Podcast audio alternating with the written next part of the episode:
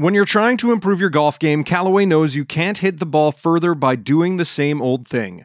It takes unconventional thinking to transform your game, and that's what Callaway did with the new Maverick driver. Maverick drivers were designed using advanced A I. Callaway's supercomputer tested and refined thousands of virtual prototypes until it created Callaway's fastest, most forgiving driver. New distance is out there. It takes a Maverick to find it. Explore Maverick drivers at Callaway Golf dot C A. What started as a controversy about ties between the Prime Minister's family and a prominent Canadian charity and a nine hundred million dollars government contract has turned into an ethics investigation involving Justin Trudeau and one of his senior ministers, as well as a lot of scrutiny on the operations of We Charity. The brewing scandal came to a head last week in key testimony before a parliamentary committee. I'm Dave Breckenridge, and this is ten three. National Post political reporter Chris Nardi joins me to talk about what we learned from the Finance Committee last week, how there are still conflicting accounts about how this deal came together, and whether the P M has been able to shed any light on the matter. Don't forget you can subscribe to this show on Apple Podcasts, Stitcher, Spotify, wherever you get your favorite shows. We'd love it if you could leave us a rating, a review, and tell your friends about us. So, Chris, we last talked about a month ago, and while the story of We and the Trudeaus and the nine hundred million dollars student grant program was already gaining a lot of traction, but it seems to have developed a bit of a mind of its own, and there's a lot to catch up on. So, before we get to the developments in the last month, what's the basic outline of this controversy? Like, how do these three items I mentioned in my preamble all link together? Well, uh, more and more, in fact, over the last month, we've found out. So essentially, the beginning of the public part of this story is end of June. Justin Trudeau comes out and announces the Canada Student Service Grant, which is a program, uh, again, that pays volunteer students uh, for the hours of volunteer work that they do until October thirty-first, up to five thousand dollars. And he announced the program saying it was coming into effect this summer and that students could apply. And then the what we call a technical backgrounder that is sent to reporters to basically explain the nitty-gritty of the program so that we can then obviously send, um, explain that to our readers or viewers. It is said that the program is being outsourced to someone called, an organization called We Charity. Obviously, a quick cursory lookup shows that We Charity has a lot of ties to the Trudeau family. At the time, all we knew of was that the Prime Minister had spoken at these stadium-sized rallies that we host called We Days. But we also knew that Sophie Gregoire Trudeau, the Prime Minister's wife, hosts a podcast for them currently, is a We ambassador, mm-hmm. and that his mother, Margaret Trudeau, as well as his brother, Alexander Trudeau, had done speaking engagements for We over the last few years.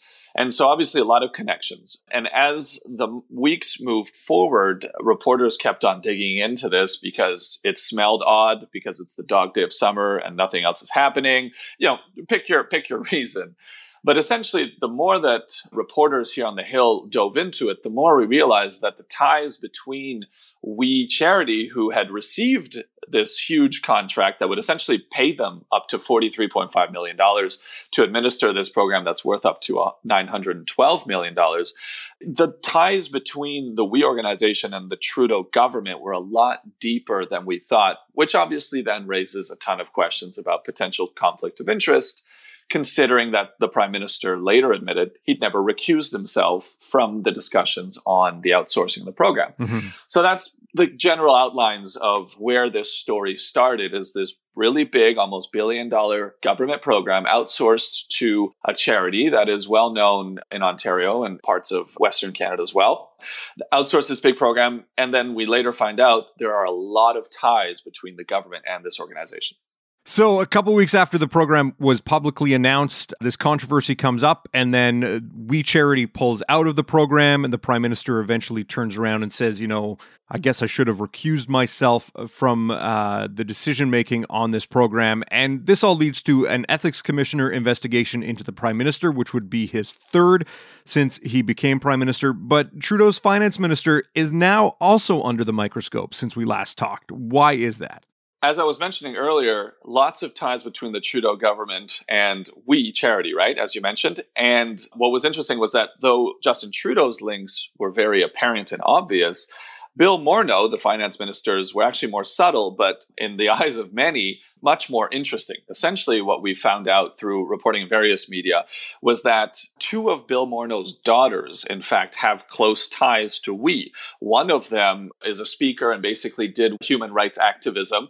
And so there was a time for which she actually did some unpaid speeches for We and was basically promoting her work, partly thanks to the We organization. She actually published a book, I believe, in twenty seventeen, where there's a quote from one of the Kielberger brothers, who's a, who are the founders of We, basically extolling the book on the front cover. And then a second daughter actually works for We currently, hmm. which is obviously a very, very current and actual link between Finance Minister Bill Morneau and the uh, We organization. And then fast forward a couple weeks. Now, obviously, the opposition is smelling blood on this issue, as you can imagine. I think everyone is. Yeah. And so uh, various parliamentary committees voted to basically begin a study where they'd call in various witnesses on this issue to try to understand what the workings are, what the internal workings and conversations were that led to the government outsourcing this big program to We. And during one of these committee meetings, the Finance Minister, Bill Morneau, came in front of committee and admitted that he He had just discovered that back in twenty seventeen, members of his family had gone on two humanitarian trips with the We organization, including his wife, Nancy McCain, and at various points, one or two of his daughters, and himself at one point on one of those trips. And basically what he realized while going through his receipts and documents for those trips is that part of those trips had been what we call comped by We, so basically offered in a complimentary way, and he had never reimbursed them, though he claimed that he had. Yeah. And the the amount was, to many of us, rather astounding. He'd forgotten to reimburse forty-one thousand dollars of travel expenses on a nearly one hundred thousand dollars bill for those two trips. So he came to the committee and basically said, listen, yesterday, the day before the committee meeting, he cut a forty-one thousand dollars check just like that to the We organization and reimbursed them three years later for this complimentary trip he'd done a few years ago. But essentially, what people now understand is that for those three years, he says he didn't know, but he was basically owing money or had accepted a free gift of forty-one thousand dollars worth of travel expenses from the We organization. And this, again, at the same time when he was actively participating in discussions to outsource a program to We worth nine hundred twelve million dollars. And he had actually also a few years previous announced a grant, a three million dollars grant to the organization. So again, all of this happening in the context of him or his family having gone on two trips, complimentary from We, and not reimbursing the full amount until almost late July. There were, you know, many explanations. I didn't do the accounting. I didn't look. I thought I'd paid the full amount, but they didn't invoice me. What the Kielbergers actually explained in, in front of the same committee a few days later was, in fact, that they had never sent an invoice for this to Morneau. It was, in fact, Morneau's office the day before he went to committee, who was looking over the paperwork, didn't see a paper trail for his payment for certain parts of the trip, which was like parts of the air travel, as well as the hospitality fees when they arrived in the countries. And so the Morneau staff basically inquired to We, asking, did we pay you for the whole thing? We came back and said, no, you didn't, and then sent them an invoice the day before this committee meeting. And presumably that's the fastest check that was written in human history at this point, for forty-one thousand dollars mailed the day before committee, so that they could at least say that they'd paid it before committee. But that was admittedly one of the biggest bombshell revelations that's come out of these numerous committee meetings to date. Now, as you mentioned, the Finance Committee was where we started to get more details about what was going on with this arrangement between the government and We Charity. And first up was Minister Bardish Chagger, who who testified that the government, as you said, was willing to hand over more than forty million dollars to We. But it was also learned that We was where the idea for the grant program started. How did that come about? It's an interesting process, and obviously the versions diverge according to if you're asking the We organization or the Trudeau government or the public service. But essentially what we found out through various testimony, as you mentioned, from Bardish Chagger, the minister, as well as high-ranking government officials, is that the program was originally kind of teased by the Trudeau government on April twenty-third. And so I'm going to bring up a lot of dates, and I, I hope that they'll be easy to follow. But one important date is April twenty-third. April twenty-third is the day when the Prime Minister came out during a press conference and announced a slew of programs that would benefit youth that were worth a total of nine billion dollars. And within those programs, there was the aforementioned Canada Student Service Grant, but there were no details really attached to it, apart from the fact that they wanted to basically compensate student volunteers between one thousand dollars and five thousand dollars, where it's equivalent, the math was basically every one hundred hours gave you one thousand dollars. But before that, what we find out is that we actually had already been contacted and had somewhat of a heads up that this announcement was coming. The first contact that we know of between we and the government, and I mean paper trail contact, is April ninth. On April ninth, the We organization sent a first, and what everyone agrees to call, an unsolicited proposal to the government, as well as to a couple cabinet ministers.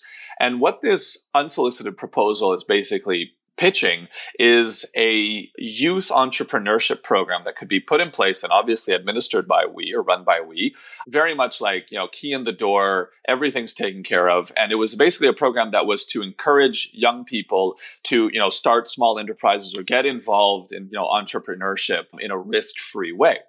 This was on April ninth. So this proposal obviously starts circulating amongst government, within government, and uh, amongst certain cabinet members at the political level.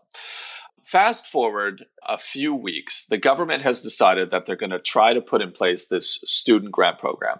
This desire is communicated to the public service, including people at a department called Employment and Social Development Canada. And so what one high-ranking official at E S D C, her name is Rachel Wernick, she finds out that this student grant is happening. They've received a very, very, very broad outline of the pro- what the program is, but she said, I knew none of the details. And so they've started looking around saying, okay, who could administer this? So they start considering various possibilities. One of them is what we call the Canada Service Corps, which is an organization overseen by the federal government that was put in place by the Trudeau government a few years ago. And what it is, is essentially youth go onto this platform and they join the Service Corps. But essentially what it does is it ties them to volunteering opportunities and involvement opportunities in their communities. So they thought, okay, maybe we can run this future student service grant through this, or we could look at other organizations. And so fast forward a bit, April nineteenth, Rachel Wernick says she reaches out to We. She asks them, we know there's this student service grant coming up. We have no idea what it looks like, but would you potentially be interested in helping us administer this in the future? You're one of many possibilities, but would you be interested? Obviously, the We organization presumably says yes. Because a few days later, and back to that April twenty-third date that I told you about, the Prime Minister comes out and announces the program with some detail.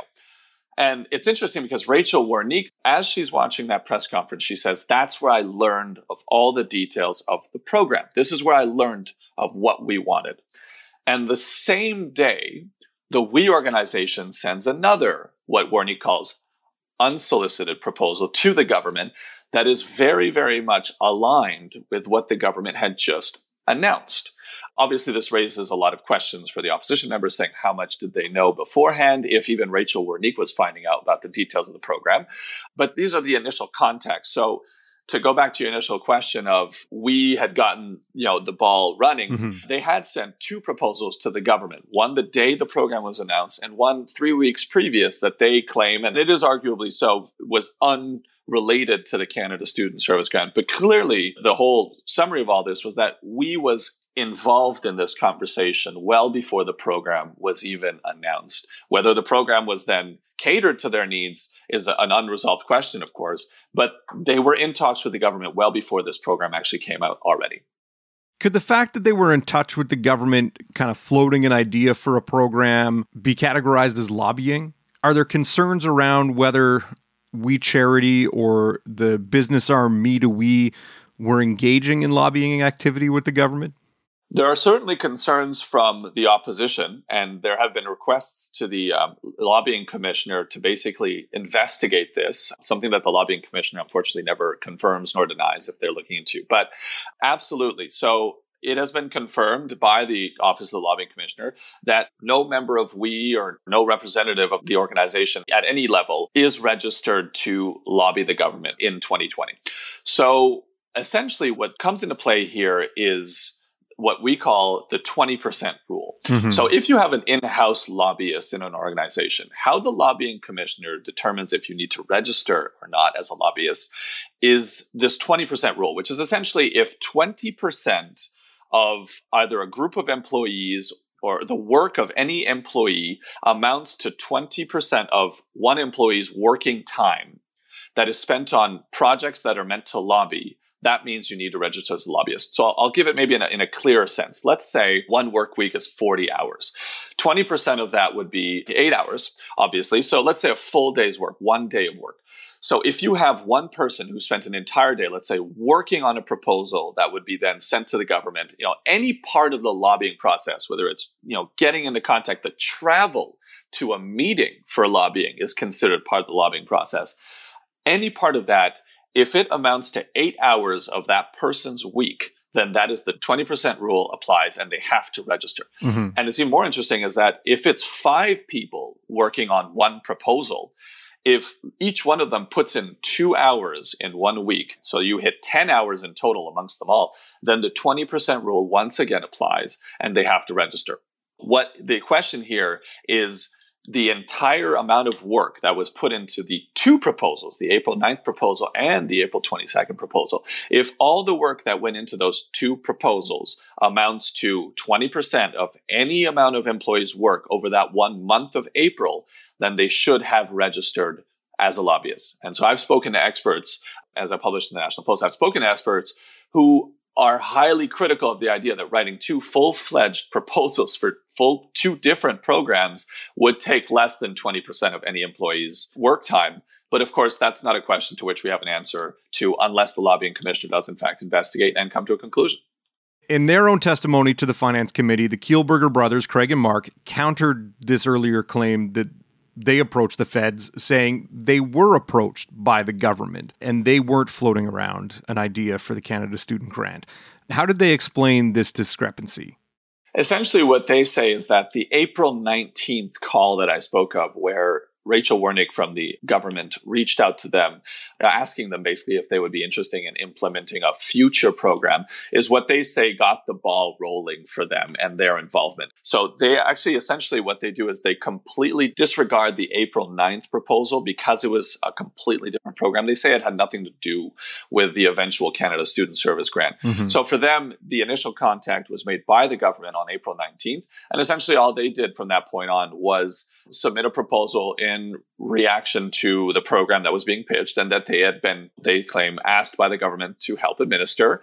And their proposal was essentially the one chosen after they say the, the public service had determined that they were the only organization in Canada that was able to administer the program in the very tight timeline that had been set out by the government, and with, you know, considering the entire uh, the objective, the outreach, all the elements of the program, which was very wide-reaching.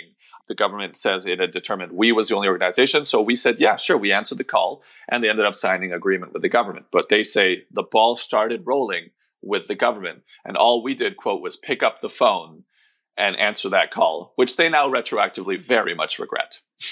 At times during their testimony, things became testy, I guess would be a polite way of saying it. There was a lot of combative exchanges, especially between uh, Conservative M P Pierre Poilievre and the Kielberger brothers. Did you get the sense that the controversy was becoming more about We and less about whether there were inappropriate dealings involving the P M and the finance minister, or was this just part of trying to ferret out information about what may have transpired? I think it's both of those things. So as a reporter, what I've noticed, the scandal has in fact evolved, where originally, beginning July, for example, when all the stories about the ties between the government and We were starting to come out, it was very, very much a purely political scandal where we were really, as reporters, focusing on, was there a conflict of interest between Trudeau, Morneau, and any other member of the government and the We organization in the outsourcing of this program? And should they have recused themselves from the process as they now apologize for not doing? But as, let's say, the stories evolved, in my own personal experience, I had a lot of former employees from We or people in the charitable sector reaching out to me saying, hey, look into We. There's something wrong with this organization. They, and according to many people were telling me, they have a very poor reputation with some in the charitable sector. They're not as appreciated as they like to make people think. And so eventually, it's true that the scandal, I wouldn't say transitioned away from the political scandal to a focus on We and the We organization, mm-hmm. but I think two parallel issues kind of popped up. And now there is a lot of focus, as you mentioned, on the We organization as itself because of its dealings. And there are many aspects to the stories, whether it's, for example, the fact that the We organization has a very, very particular corporate structure where there's We Charity, which is the not-for-profit, but there's also a very important segment called Me to We, which is a for-profit enterprise. And according to most experts quoted in the media, the relationship between the two is highly unusual. But it also, because a private organization like Me to We doesn't have to declare any of its financial numbers or, or any of its records, that's kind of a shady part of the organization.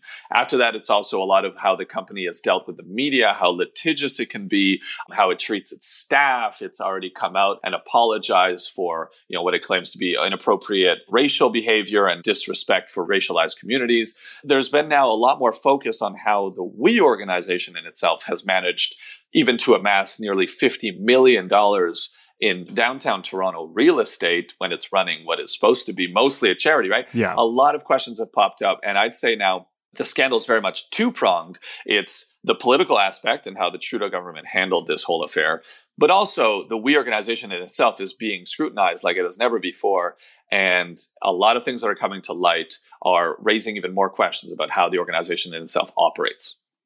I just wanted to focus on one aspect of that because I did find it strange, you know, you know, being in media, the idea that people might, you know, when we ask tough questions of them, respond aggressively is not a new idea. But out of the testimony from Mark and Craig Kielberger, there were questions about the hiring of a private investigator to look into the personal lives of journalists at Canadaland, Jesse Brown and Jaren Kerr, who had done a lot of early reporting on We. And then it was revealed there were some other practices that tried to stifle negative coverage of them, and it, that raised some eyebrows. Like, what kind of things are we talking about here? And what length was We willing to go to to keep its image nicely polished? Well, according to critics and experts, unusual lengths for a charity, let's put it that way. Yeah. So you mentioned it earlier, Jesse Brown of Canadaland had already published at least one page on Twitter of alleged private investigation report that We supposedly paid for that was essentially a fifty-odd page report snooping into the lives of Jesse Brown and Jaren Kerr back when they were publishing, you know, a lot of stories about We back in twenty eighteen and twenty nineteen about their practices, about how they maybe associating with companies who are known to use child labor in their supply chains, about how the cult of the Kielbergers and how basically staff had a lot of trouble working at that organization. So Canadaland did a lot of reporting about We before it was cool, quote unquote. And absolutely, a lot of the strategies that have come to light from the We organization on how to handle these issues have raised a lot of questions. So you mentioned the private investigators, which was by far the testiest moment between the Kielbergers and the opposition members during that committee meeting.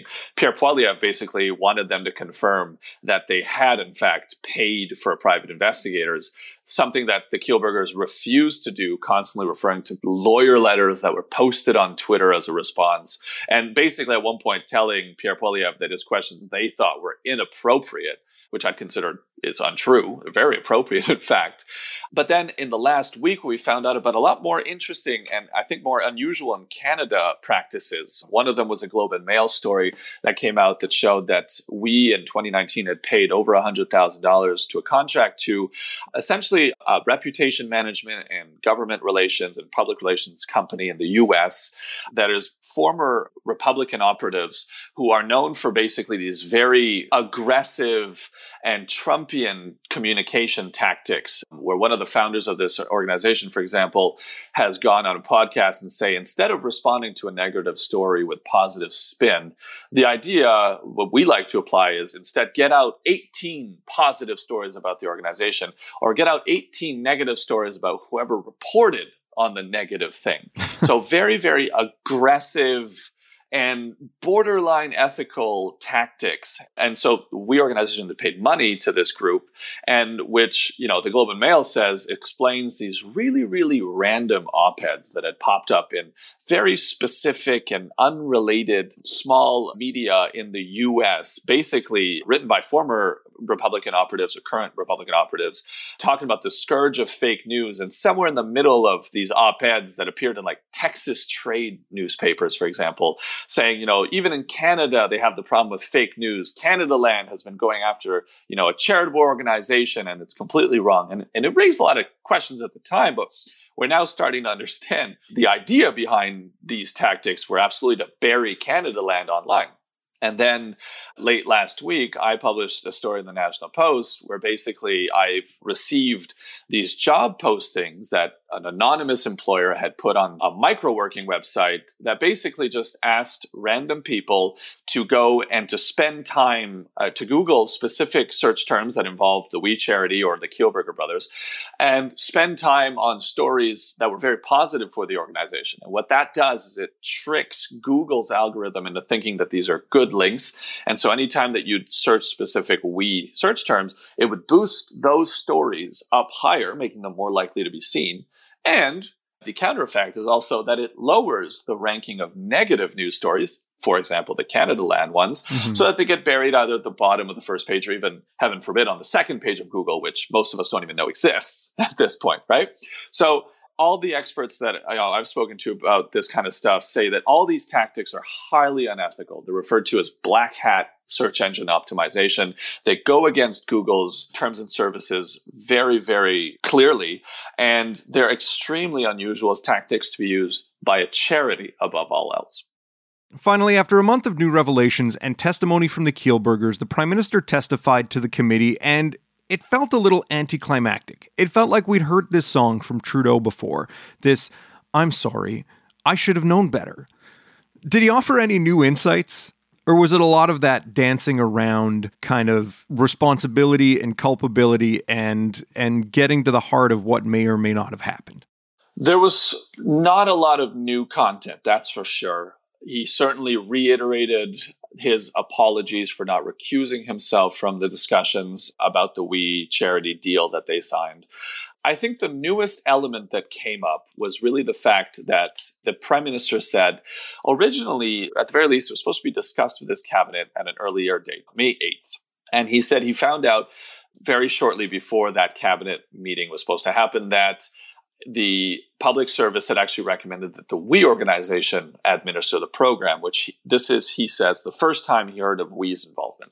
And this is where it gets interesting. He says, once he heard that, he said, well, I knew of the ties of my family and myself with the We organization. He said, I knew the issue of perception that this would create. So he asked cabinet to delay that discussion until a later date in May so that he could, as in his word, push back on this proposal and really make sure that the We organization was, in fact, the best and only organization to run this program, which is new to us because we'd never previously heard of the P M at any point questioning the choice of We or pushing back on that decision. Mm-hmm. But what was also interesting, obviously, is the fact that he said he knew that there was, at the very least, an issue with the perception of his government outsourcing a big program like this to an organization that had such clear and obvious ties to his family and himself.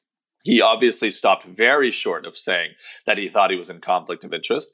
And he said the reason that he should have recused himself again was to avoid the perception of issues. But he did claim that he knew this would actually raise a lot of questions. And so he wanted to make sure that the decision was the best decision and that it was defendable. Now, would he say the same thing today?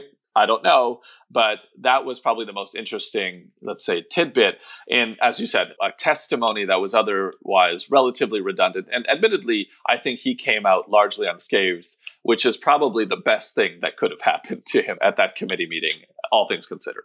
And I mean, we'll be watching how this transpires over the next uh, several days and weeks, but it is curious to see whether he, he remains unscathed in all this. Chris, thanks for your time. Dave, thanks so much for having me. ten three is produced by Carson Jarama. Theme music by Bryce Hall. Thanks to my guest, Chris Nardi. More from him at national post dot com. I'm Dave Breckenridge. Thanks for listening.